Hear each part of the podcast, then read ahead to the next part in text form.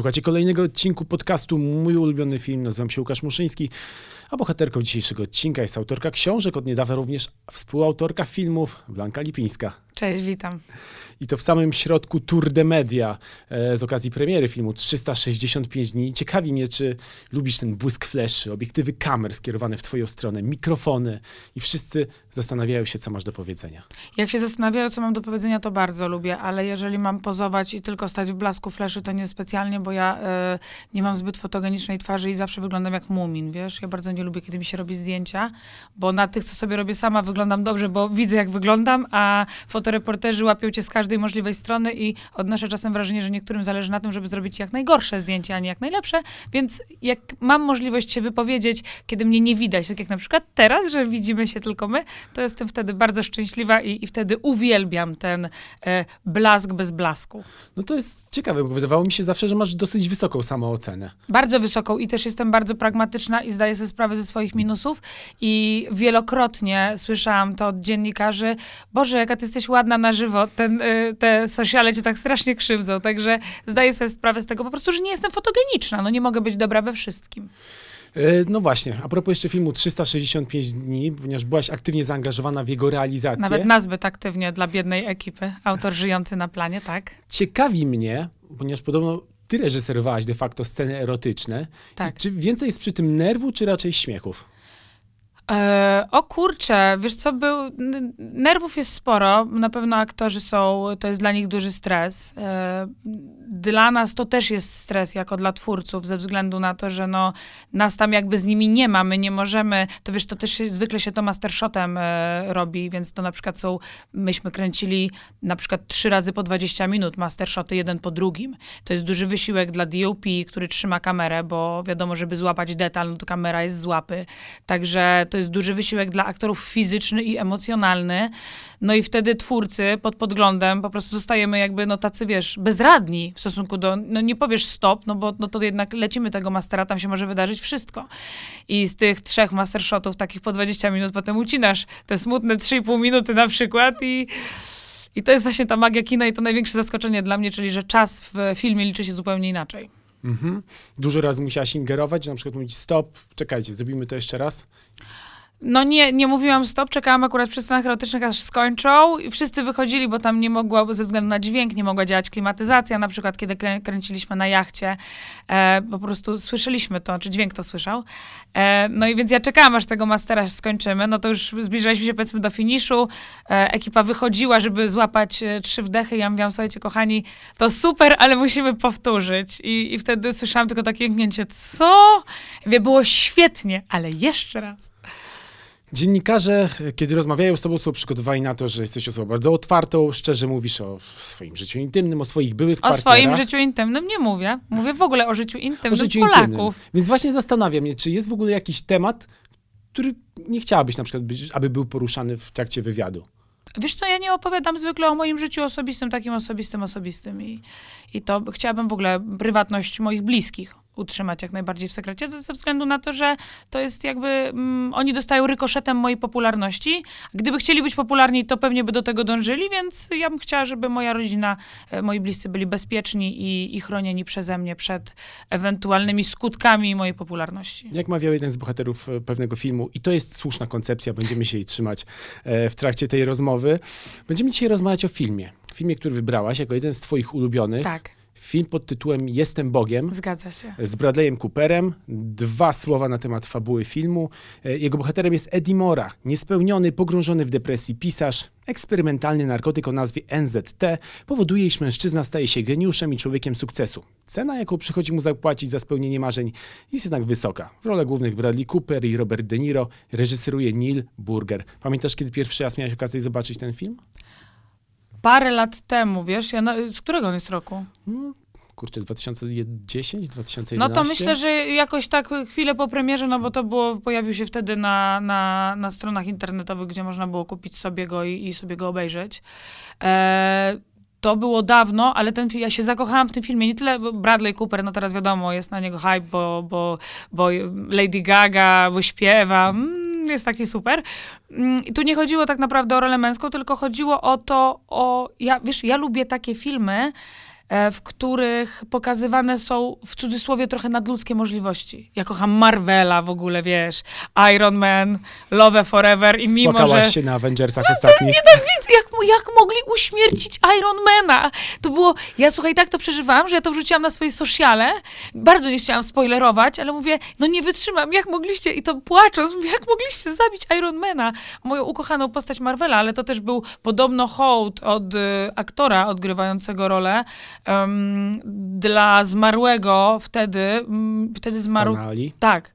I, I to miał być jego hołd, że razem z nim odeszła tak wielka część tej postaci dla, dla, dla aktora grającego właśnie Ironmana, że on postanowił, że on, on wręcz nalegał na to, żeby Iron Man faktycznie y, w hołdzie po prostu zniknął razem z twórcą.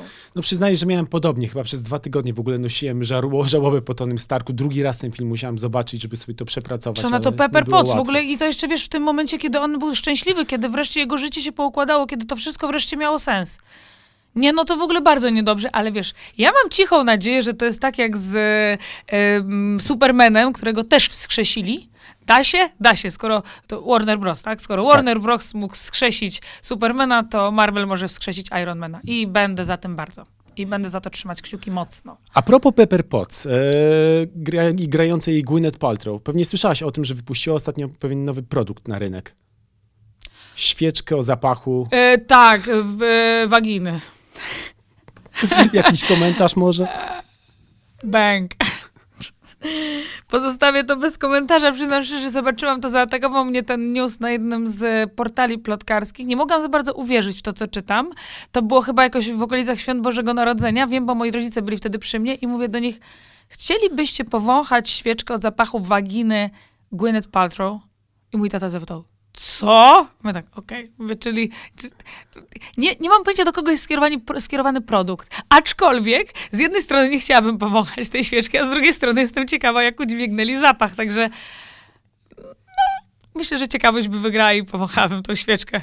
No podobno był to gigantyczny hit sprzedażowy, zesz- rozeszły się e, od razu. Pomyślałam sobie, że film Jestem Bogiem to może być ciekawy przyczynek do dyskusji o sukcesie, cenie sukcesu, ale też i uzależnieniach, bo Tak. e, jest to film o facecie, który jest nałogowcem, korzysta ciągle e, z pigułki dającej mu niesamowite możliwości. Też chciałem porozmawiać o Sopocie, bo znasz to miasto, pracowałaś tam, prawda? Zgadza się. To jest e, ulubione miasto mojej żony i w pewien sposób stało się to przez osmozę również moje ulubione miasto.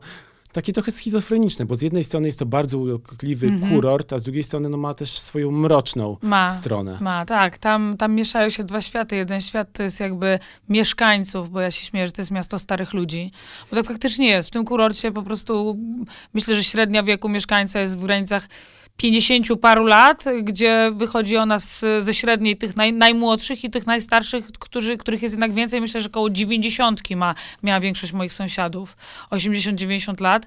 No a potem wjeżdżamy na Monte Cassino i kiedy gasną światła miasta, odpala się Monciak, no to no, no naprawdę tam jest srogo. Bywa. No jest to koszmarnie drogie miasto tak w ogóle. Najdroższe, naj, najdroższe miasto w Polsce, jeżeli chodzi o nieruchomości, z tego co wiem, w pierwszej linii brzegowej e, horrendalne kwoty kilkudziesięciu tysięcy za metr kwadratowy za, za, na ulicy Parkowej. To jest chyba najdroższa ulica w Sopocie. Planujesz Parkowa. kupić tam sobie może mieszkanie? Może masz już. Wiesz co, jest taki plan faktycznie, ponieważ jeden z moich e, przyjaciół buduje, e, akurat no niestety nie w tej części Sopotu, którą znają turyści, tylko w, w, Kamienny potok? w, gó- w górnej części. No, także tam raczej na wylocie w stronę Gdańska, to, to, to faktycznie tam buduje taką dosyć dużą kamienicę i, i jest szansa, że sobie tam kupię mieszkanie, bo wiesz, ja bym chciała, jak już to wszystko się skończy, e, to kręcenie filmów i tak dalej, i tak dalej, chociaż nie sądzę, żeby branża tak szybko mnie wypuściła, to chciałabym tam wrócić. Tam się żyje dużo wolniej, wiesz, tam się bardzo spokojnie żyje na co dzień, poza miesiącami Weekendami. od maja do końca września, e, to wtedy tam nie jest spokojnie, ale od września do początku maja to jest naprawdę cudowne miejsce do życia. Taki spokój i taka harmonia i taka wolność i powolność, że to nic tylko tam mieszkać. Potwierdzam, uwielbiam spacery plażą, zwłaszcza tak w grudniu na przykład, Mhm. kiedy plaża jest pusta. Jest fantastycznie. Jak to jest z tym sukcesem? Czy ambicja w tobie, żeby właśnie ten sukces osiągnąć była od zawsze, czy ona się pojawiła z wiekiem? Wiesz co? Myślę, że ja szukałam bardzo długo swojej drogi. Yy, Ja jestem tak wychowana przez mojego tatę, że albo coś robię najlepiej, albo w ogóle tego nie robię, ze względu na to, że e, tata zawsze mówił, dziecko, albo rób coś na 150%, albo szkoda twojej energii, bo jeżeli zrobisz czynność na przykład po łebkach, to i tak już się napracowałaś, żeby to w ogóle zrobić po łebkach, a i tak nie jest to efekt finalny zadowalający, to po co? Więc ja jeżeli brałam się za cokolwiek w życiu, to zawsze musiałam być w tym najlepsza. E, z tym, że nigdy nie ciągnęło mnie do jakiegoś takiego spektakularnego sukcesu, to jest raz. Wystarczyły mi moje sukcesy jakby zawodowe, czy, czy na płaszczyźnie prywatnej, bo ja jestem w stanie się cieszyć z bardzo różnych dziwacznych rzeczy, uznawać je za sukces. Natomiast y, faktycznie nigdy nie zakładałam, ani nie przypuszczałam, ani też nie chciałam być y, osobą publiczną chociażby, żeby sukces szedł z tym w parze, bo ja lubiłam, bardzo lubię mówić otwarcie o wielu rzeczach. A niestety bycie osobą publiczną zabiera to poniekąd ze względu na to, że nie możesz powiedzieć wszystkiego, co myślisz, bo twoje słowa mają za dużą moc. Więc wtedy się trzeba 40 razy zastanowić, co rano na storkę wrzucić. Więc ja zawsze wrzucam stwierdzenie: Dzień dobry, moi kochani, to jest piękny dzień. Gryzi jeszcze często w język? O jest, notorycznie. Wiesz, co robię wtedy? Nagrywam storkę, Mhm. wystrzelam się w tej storce. Raz, drugi, trzeci, potrafię czasami po 10 razy nagrywać. I jak już wyrzucę z siebie tą emocję, to wtedy wrzucam storkę, która jest odzwierciedleniem tego, co chcę powiedzieć, ale w bardziej cywilizowany i taki dyplomatyczny sposób. Bo ja niestety jestem trochę jak rozpędzony pociąg. Ja po prostu wjeżdżam w ludzi. A to nie może tak być, bo też muszę jakby, no wiesz, to jest duża odpowiedzialność być osobą publiczną, bo słuchają cię ludzie, którzy liczą się z twoim zdaniem. Więc to też trzeba mieć tego świadomość. Pamiętasz swoje pierwsze zarobione pieniądze? Tak, malowałam płot. Tata nas od małego uczył, że nie, nie ryba, tylko wędka. I z bratem malowaliśmy płot. Strasznie długi był to płot i to był taki płot z siatki. Dziadowsko się go malowało okrutnie i to były wakacje, ale wycwaniliśmy się i zaprosiliśmy znajomych, no bo nie wychodziliśmy na przykład, nie szliśmy na basen. E, W Puławach to też, wiesz, nudno było, tam nie bardzo było co robić, bo to małe miasto. I... Kazimierz Dolny jest ewentualnie, można skoczyć jeszcze. No tak, No, ale, ale wiesz, zanim dojedziesz tam autobusem miejskim zwanym M-ką w e, Puławach, to, to to trochę zajmuje. Trzeba mieć też hajs, żeby tam dojechać. Poza tym Kazimierz nie jest tani, umówmy się. Więc e, zaprosiliśmy po prostu znajomych, którzy nam pomogli ten płot malować. I to były chyba z 50 zł tata nam za to dał. No to było dużo, bo my nie byliśmy za bardzo majętną rodziną, więc e, to był, no to na tamte czasy, pamiętaj, że rozmawiamy o tym, że było 20 lat temu. Tak, to było 5 dych. No to historia w ogóle trochę jak z Marka Twaina. Nie wiem, to było e, w Tomku Sojerze, było chyba coś takiego, nie? że ciocia poprosiła bohatera, żeby pomalował ten płot, a on tutaj kolejnych zgarnia, kolejne osoby, które przychodziły obok zgarniał i one za, zamiast niego No widzisz, czyli jednak jest to po prostu stosowany, sto, sto- stosowany zabieg jakby wszechobecny. Nie tylko myśmy na to wpadli z bratem. E, A powiedz mi, zdenerwowałaś się rankingiem wprost, w którym zajęłaś drugie miejsce wśród najlepiej zarabiających pisarzy zamiast pierwszego? Nie, bo ten ranking nie jest do końca mm, wiarygodny. My znamy prawdziwe liczby, to jest raz. A dwa, że wiesz, ja nie mam, ja jestem najlepiej sprzedającym się polskim pisarzem, co pokazuje y, ranking, ten sam ranking i ich statystyka na pierwszych trzech miejscach, czyli całe podium, zajmują moje książki. Więc. y, I jeszcze jest kolejna sprawa. Ja jestem debiutantem i napisałam książkę o seksie. Napisałam prostą, miłą i przyjemną historię. I jak widać, ludzie potrzebowali tej miłej, prostej historii o seksie. Także to już jest dla mnie, wiesz, dostateczna. Ja, ja, nie, ja nie piszę dla nagród. Ja nawet nie napisałam książek dla ludzi, ja napisałam książki dla siebie. Wydałam je dla ludzi i po to, żeby sprawdzić, co się stanie. I to jest dla mnie i tak w ogóle ogromna nagroda, że ja jestem w takim rankingu. I to, czy zarobiłam, nie wiem, o 100 czy 200 tysięcy, czy, czy milion mniej niż Remek Mróz. No, Ale pisze też znacznie więcej od ciebie. No pamiętajmy właśnie, że e, Remigiusz wydaje chyba coś koło czterech czy pięciu książek rocznie. On ma na swoim koncie kilkadziesiąt książek czy kilkanaście. E, nie wiem, bo ten świat jest mi wciąż kompletnie obcy. Ja tylko napisałam sobie trzy powieści, ale jakby nie jest to, nie jest to w obrębie moich zainteresowań. Też nie mam czasu czytać niestety. Mm, natomiast to jest w ogóle super, że, że, że chociażby to, że wyprzedziłam polską noblistkę. No brzmi to naprawdę e, imponująco, co tu dużo mówić. Podobno, chociaż ja powiem ci szczerze, że ja nie zdaję sobie kompletnie sprawy ze swojego sukcesu. Kompletnie. Czasami jak ktoś mi mówi albo widzę filmy, e, udzielałam wywiadu któregoś dnia u Krzysia Ibisza i on mi puścił taki krótki film o mnie. Te moje 365 dni, czyli ten czas wydawania tych trzech książek. I ja tam u niego siadłam, tak mnie na chwilę zmroziło, mówię, ja pierdzielę, ja naprawdę nie mam świadomości własnego sukcesu. Pewnie dlatego mi Soduwa też nie odwaliła, że ja nie wiem, że to jest wow. A jak cię ludzie zaczepiają na przykład na ulicy? Albo jesteś w restauracji, siedzisz sobie, jesz obiad i nagle Mhm. ktoś wpada poprosić o zdjęcie. No to czasem chyba e, uświadamia właśnie ten sukces i Nie, popularność. to się dziwię, wiesz? Ciągle? Tak, tak. To, ale nie dziwię się, że ktoś chce ze mną zdjęcie, tylko okej, robi sobie ze mną zdjęcie i dociera do mnie takie coś, taki, taki bodziec do Blanki, że ej, Blanka, ludzie sobie z tobą zdjęcia robią. Myślę sobie, po co? Ale dobra, no okej, wiesz, robię zawsze to zdjęcie, jeżeli tylko jest e, ku temu okazja, chociaż odmawiam, na przykład odmówiłam zdjęcia w ten weekend, podeszła do mnie matka z dziewczynką. E, I matka do mnie mówi, tej dziewczynki, o Boże, pani Blanko, pani Blanko, moja córka jest taką wielką pani fanką, czy może sobie zrobić zdjęcie? A ja patrzę na to dziecko i mówię, przepraszam bardzo, a ile pani córka ma lat? 12. I ja mówię, to wie pani co? Pani dziecko nie powinno wiedzieć, kim ja jestem. Tak by było lepiej. Ja nie piszę dla młodzieży, ja nie mówię dla młodzieży. Ja jestem dla osób dorosłych. I ja powiedziałam, bardzo panią przepraszam, mogę sobie z panią zrobić zdjęcie. Ja mówię, a ty kochanie, to wpadnij do mnie po zdjęcie, jak będziesz miała pojęcie o tym, o czym ja mówię i piszę. Bo za co to dziecko ma mnie lubić, albo dlaczego ona ma być moją fanką? Przecież ona nie powinna rozumieć, co ja w ogóle mówię. Więc to mnie trochę mrozi i to faktycznie wtedy na przykład odmawiam. A jak matka zareagowała?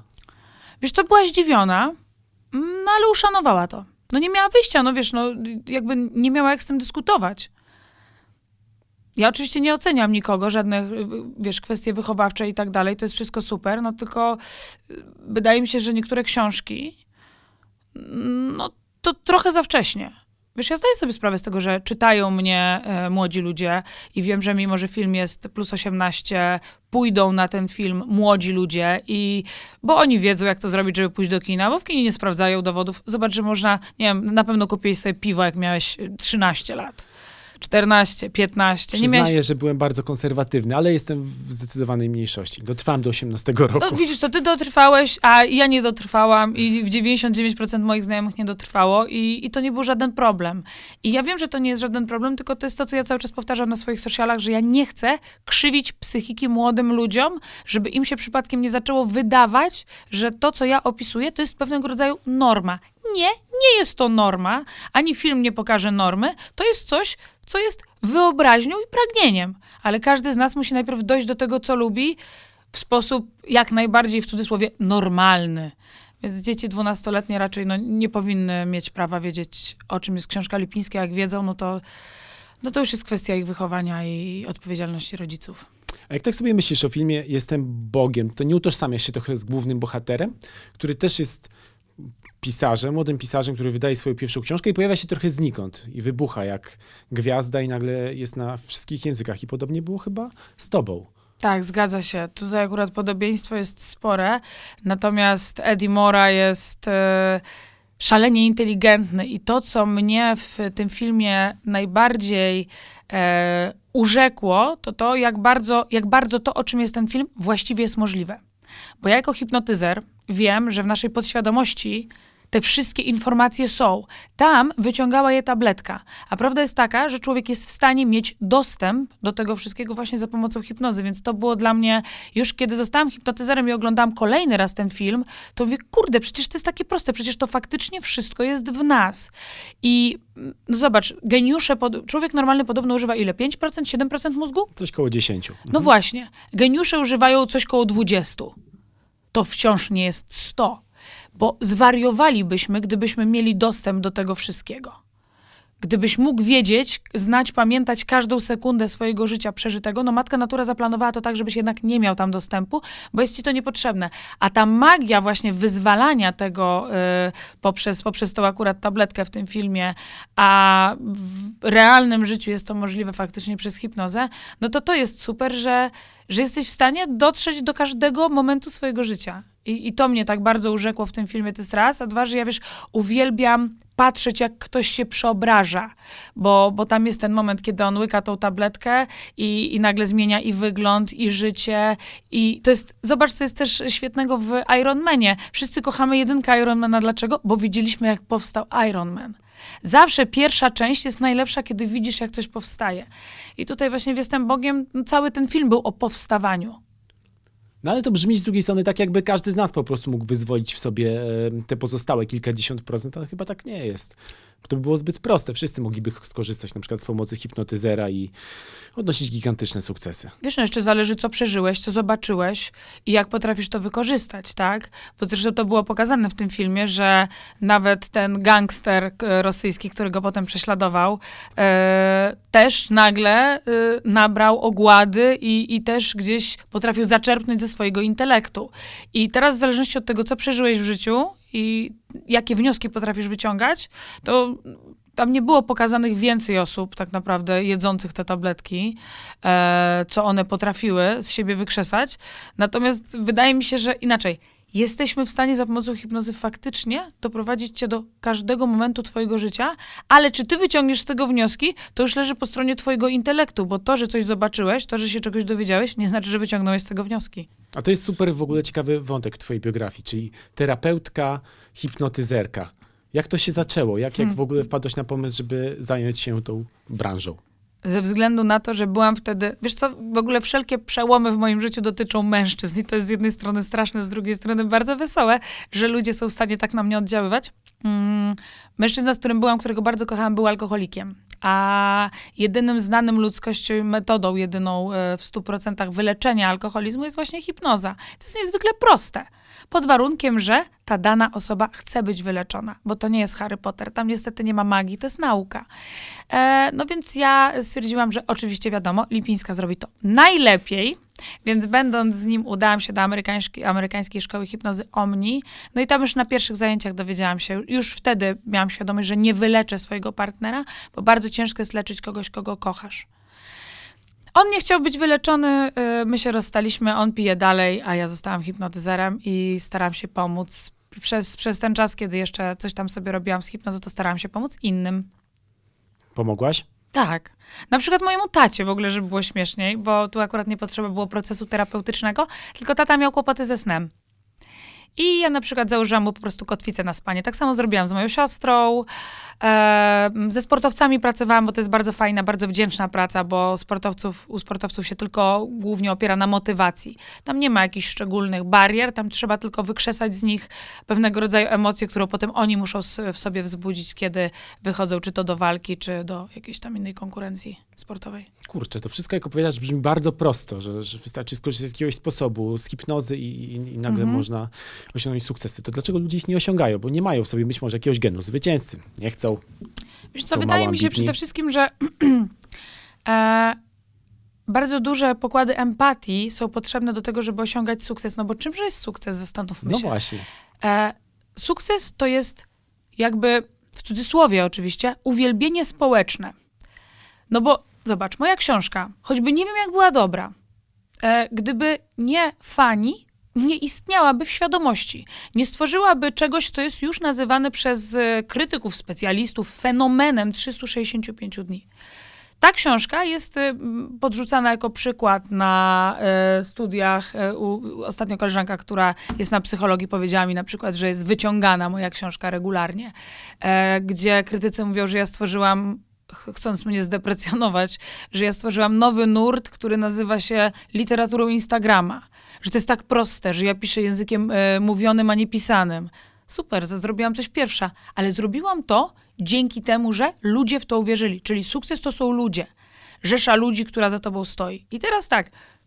E, wydaje mi się, że bardzo duża część osób nie jest gotowa na to. Ja jako autor, jako człowiek, byłam gotowa na e, odkrycie się przed tymi ludźmi, na danie im prawdy to jest duży plus i duży minus. Dziennikarze mnie za to lubią, bo ja zawsze mówię, co myślę. Jestem w stanie zrobić wywiad sama ze sobą i odpowiem na praktycznie każde pytanie. E, ludzie często mylą moje bycie konkretną z byciem niemiłą. Ja na przykład nie jestem niemiła. Ja jestem po prostu pragmatyczna bardzo.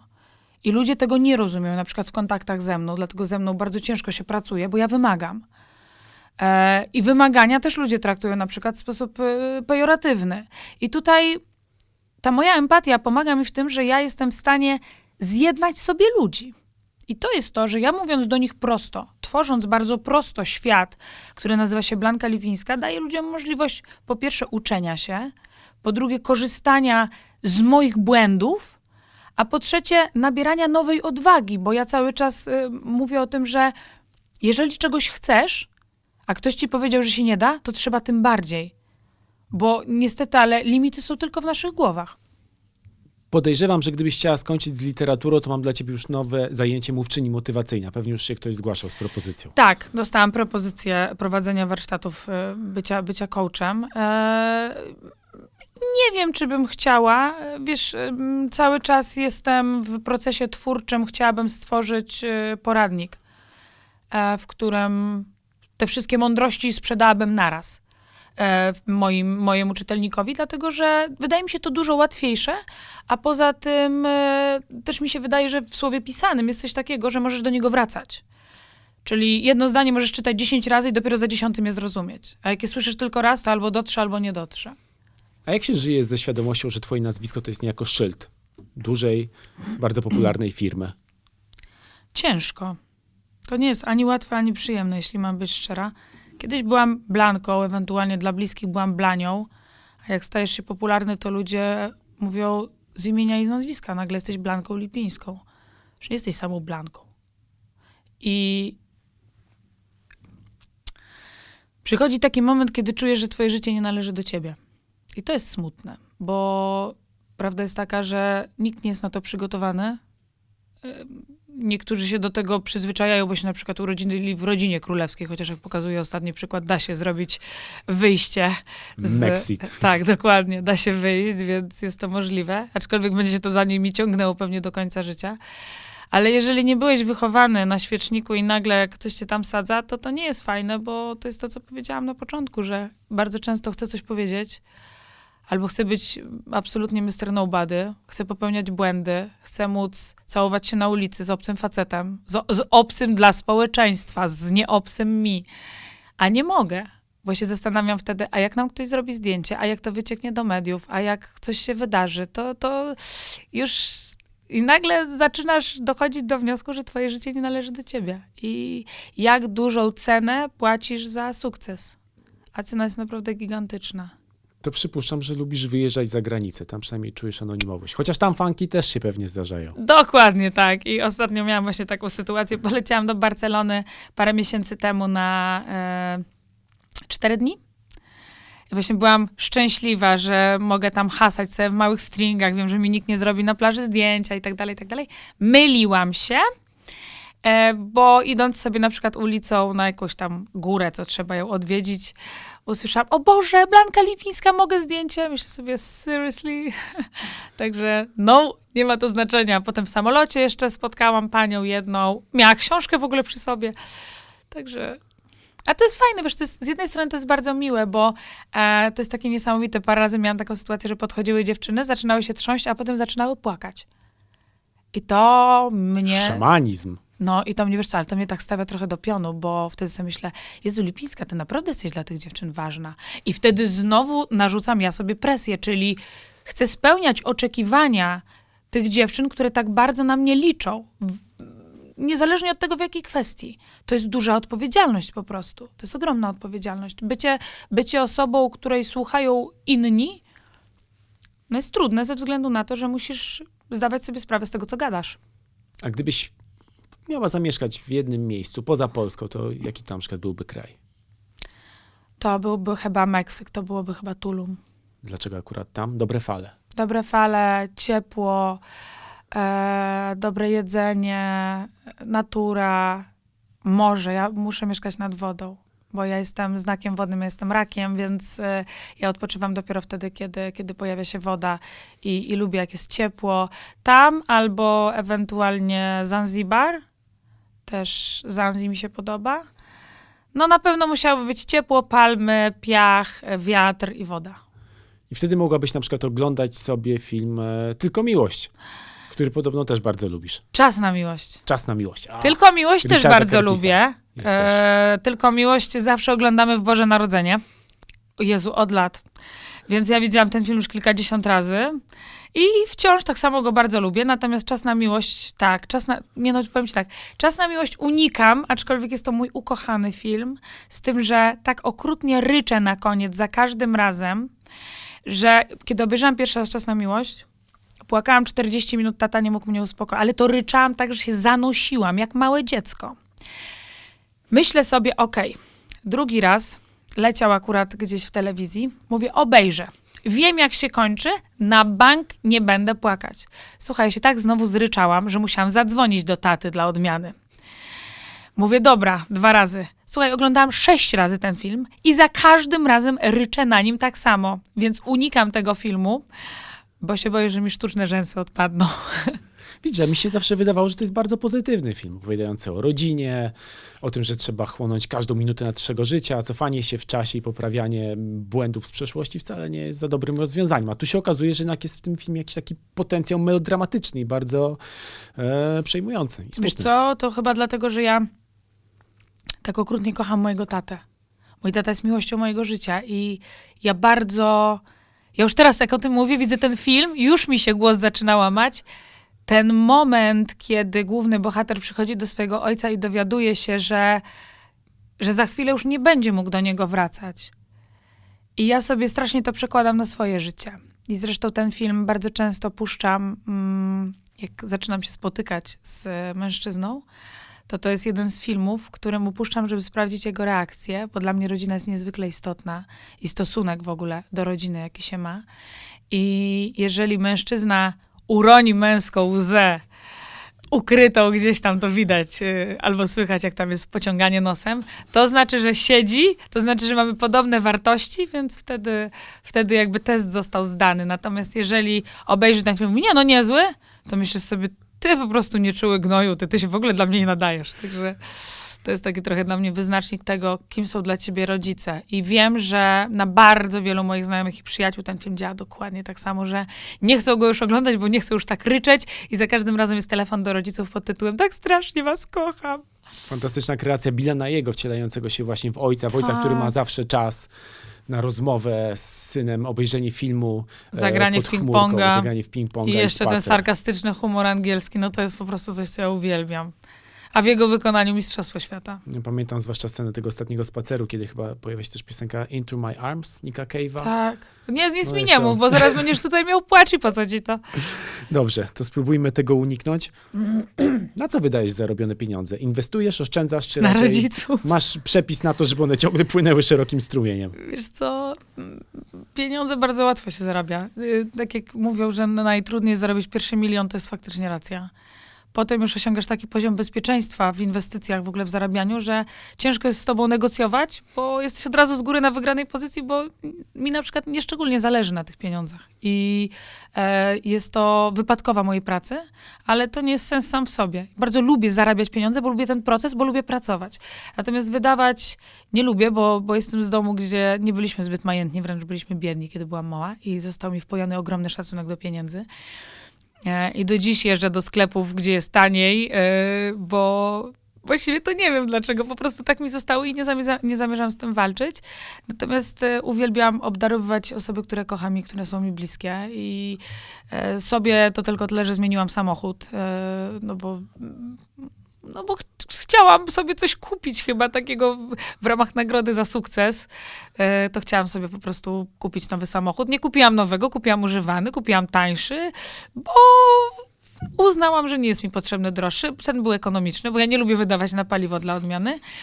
Potem kupiłam rodzicom samochód, bo tata straszną padaczką jeździł i, i bardzo, bardzo się o nich bałam, więc kupiłam tatusiowi Volvo, bo to taki dziadkowóz, nie? Bezpieczny i tak dalej. I, i tata nigdy nie miał... Bezpieczeństwo najważniejsze. Oczywiście, tata nigdy nie miał dobrego samochodu, więc, więc teraz ma.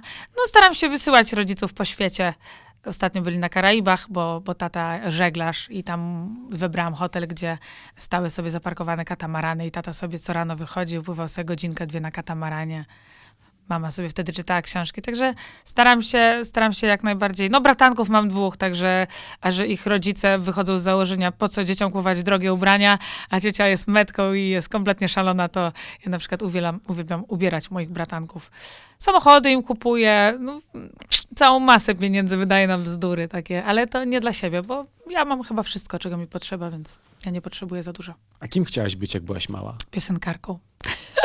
Trochę się spełniło. Ciągle jesteś przy mikrofonie.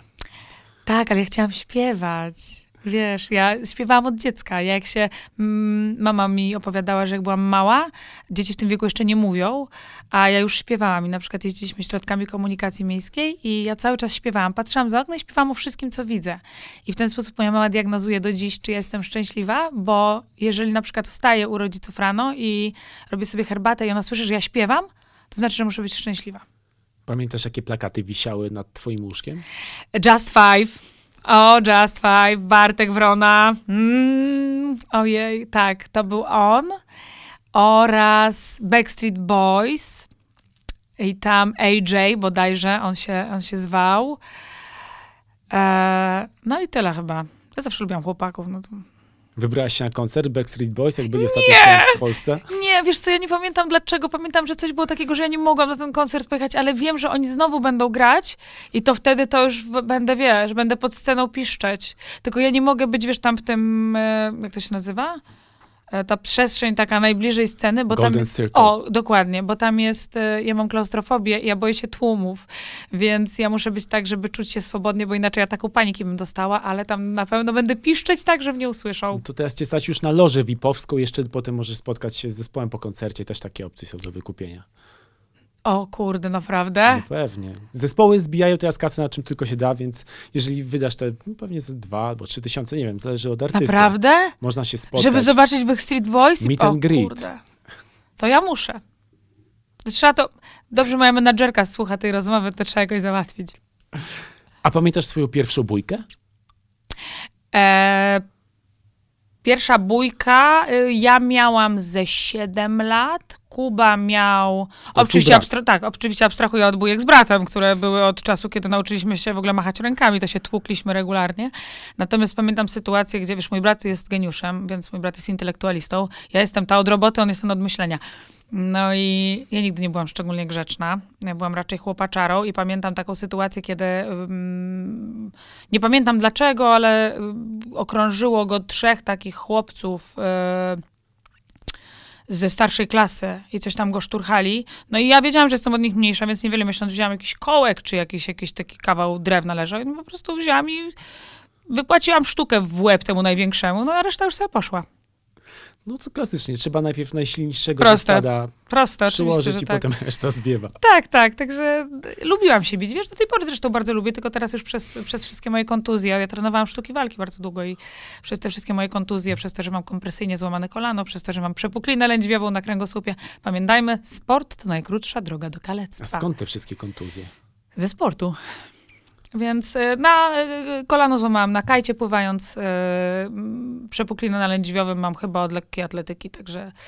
No i sporty walki pewnie też mi w tym nie pomogły. A jakie sztuki walki ćwiczyłaś? Oj, zaczęłam od karate.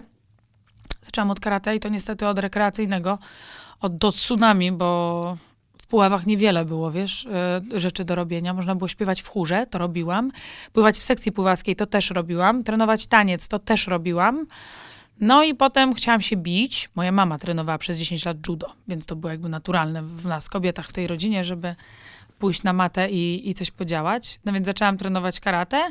No a później już jak się przeprowadziłam do Warszawy i zaczęłam e, pracować w Federacji KSW, no to naturalne było, że już liznęłam po kolei każdej sztuki walki, no ze względu na to, że MMA jakby daje taką możliwość, bo to jest przecież mix e, martial arts, więc to jest miks wszystkiego. Sport chyba pomaga w życiu, co? W sensie w takim, że przygotowuje cię do tego, że, że trzeba e, być konsekwentnym, ciężko pracować. Nie wiem, wiesz, bo ja działać. nigdy nie byłam konsekwentna w tym sporcie. Ja miałam na imię, na drugie imię em, Słomiany Zapał, więc ja trenowałam wszystko, co popadnie. Właśnie taniec, towarzyski chód sportowy. W chodzie sportowym sobie byłam mistrzem województwa, dlatego, że byłam jedną dziewczyną. Więc nawet nie musiałam startować w zawodach, wygrywałam je z automatu. Mm. Trenowałam pływanie, śpiewałam w chórze, więc ja niestety y, konsekwencji nie nauczyło mnie. Sport mnie nie nauczył konsekwencji. Myślę, że pewnie uczy. Bić się po prostu lubiłam. Trzeba było mm, legalnie móc komuś e, spuścić baty, dlatego się biłam. E, natomiast nie, konsekwencji nauczyło mnie chyba życie i taki pragmatyzm, czyli to, że ja po prostu zdaję sobie sprawę, że jeżeli nie będę konsekwentna, to te moje, to te nauki mojego taty, czyli 150% albo wcale po prostu pójdą gdzieś. Para w gwizdek. A co byś jeszcze chciała wygrać w życiu? Chciałabym, żeby mój film odniósł sukces. No to chyba zagwarantowane. Pewnie już sprawdzałeś wyniki przedsprzedaży, co? Śledzisz, nie? Znaczy, no, mam, wiem, że mamy bardzo wysoką przedsprzedaż, wiem, że jest ogromne zainteresowanie. Wiesz, to, że zrobiliśmy dobry film, to jest jedno. To, że zekranizowaliśmy powieść, to jest zupełnie co innego, bo widzisz, ja jako autor, wchodząc na plan, już w ogóle wchodząc do sali na etapie pisania scenariusza, bo jestem jednym z twórców scenariusza, e, zorientowałam się, że to nie będzie tak, jak Lipiński się wydawało. Że to się nie da jeden do jednego, bo film musiałby trwać chyba coś około 14 czy 16 godzin. Jedna część. I to jest technicznie wykonalne. I nagle dogoniło mnie to, że o kurde, to z czego by tu rezygnować? A co dać tym moim fankom, które tak czekają na to w zamian? Więc postanowiliśmy dać im w zamian to. Książka jest pisana oczami głównej bohaterki. Kiedy główna bohaterka czegoś nie widzi, to czytelnik też tego nie wie. A w filmie będzie mógł zobaczyć, ponieważ będzie też podążać za głównym bohaterem. I wiesz, wiadomo, że e, boję się 7 lutego. Bo to, że zrobiliśmy świetny film, to jest jedno. To, że mamy tam doskonałe, bardzo mocne sceny erotyczne, to jest zupełnie co innego. Mamy piękne plenery, mamy ogromny rozmach produkcyjny, międzynarodową produkcję, międzynarodowych aktorów. Mamy tam wszystko to, czego nie powstydziłaby się Ameryka, którą zawsze stawiamy sobie za wzór. Ale mimo wszystko, ja się boję, bo nigdy nie robiłam niczego dla ludzi, a film był pierwszą taką rzeczą. No bo książki napisałam dla siebie, wydałam je, ale sam proces tworzenia był mój, tak? To było, to było we mnie, to było dla mnie. A robiąc film, ja zastanawiałam się nad spełnieniem tak ogromnej masy oczekiwań i wiem, że ich nie spełnię i to jest w ogóle najlepsze. Nie da się zadowolić wszystkich. Zawsze ktoś powie, że to jest złe. I tego się boję, wiesz? Boję się, bo to jest, no, to jest duża rzecz. To jest film. To jest kilka, kilkanaście milionów wsadzonych w film. To jest parę milionów ludzi, tego sobie życzę i tego życzę całej produkcji, która to obejrzy. Urządzaliście sobie jakieś fajne imprezy mm, na planie zdjęciowym pomiędzy zdjęciami? A, wiesz co? Sycylia sprzyjała? Wiesz co, byliśmy tak zmęczeni. Pamiętaj, w jakim tempie my to robiliśmy. I oczywiście wieczorami wiem, że ekipa siadała nad hotelowym basenem z winkiem, były śpiewy, były gry na gitarze, były, by, był ten czas na oddech faktycznie. Natomiast twórcy wtedy, czyli ja, pani reżyser, e, producent kreatywny, DOP, siadaliśmy do przygotowywania tego, co będzie następnego dnia, czy jeszcze następnego dnia, więc nasza praca nigdy się nie kończyła. Wiesz, zwłaszcza, że naprawdę mieliśmy bardzo dużo pożarów, w cudzysłowie, na planie, a to nam na przykład w ostatniej chwili odwołano jacht, który mieliśmy mieć, bo na przykład właścicielowi coś się zmieniło i nagle musisz znaleźć jacht na gwałt. No i wtedy wszystkie ręce na pokład i wtedy, wiesz, jesteśmy w kraju, w którym musimy znaleźć jacht, bo owszem, moglibyśmy mieć jacht, ale na przykład w innym kraju, no ale nagle nie przerzucimy kilkudziesięciu osób z ekipy, także no myśmy mieli co robić. Aczkolwiek imprezy były, zawsze jest na tysięczne ujęcie, chociażby zawsze jest szampanik. I to już było w Warszawie, to już było jak wróciliśmy, kręciliśmy w ATM-ie w studio i wtedy tysięczne ujęcie padło, szampanik, kilka ciepłych słów, poklepaliśmy się po plecach i było, no dobra, to do roboty. To czego ci można życzyć na ten 2020 rok? Na 2020 rok, e, no sukcesu filmu, tego, żeby, wiesz, myśmy wzbudzili ogromne zainteresowanie na świecie. Jak wyszedł trailer i, i teraz piosenka, która promuje, promuje film, a śpiewają główny bohater, śpiewają Michele Morrone, to świat zwariował na punkcie 365 dni. Cały świat. Ja mam maile z Brazylii, z Japonii, z Rosji, z Holandii, z Niemiec, ze Stanów Zjednoczonych, z RPA. Świat zwariował na punkcie 365 dni, bo bardzo długo była luka po greju. Po prostu. Świat, kobiety na świecie czekały na to, aż ktoś im to wypełni. I nagle pojawił się drugi film erotyczny, E, tylko no, mój film jest, znaczy nasz film jest erotyczny, a Grey był sklasyfikowany jako romans. Em, ale pojawił się film o tej tematyce. I nagle, mimo że jesteśmy z Polski, tak? Ja ostatnio właśnie czytałam o tym, że to jest kolejny raz, 365 dni, pokazuje jakiś fenomen, że tego jeszcze nie było, żeby inne kraje na całym świecie zwariowały na punkcie czegoś, co jest z Polski. Do tego stopnia zwariowały. Także życzyć mi można na pewno sukcesu filmu w Polsce. E, cały czas e, nasz dystrybutor pracuje nad tym, żeby film był też dostępny za granicą. No teraz to już chyba nie będą mieć wyjścia nawet przy tak ogromnym zainteresowaniu.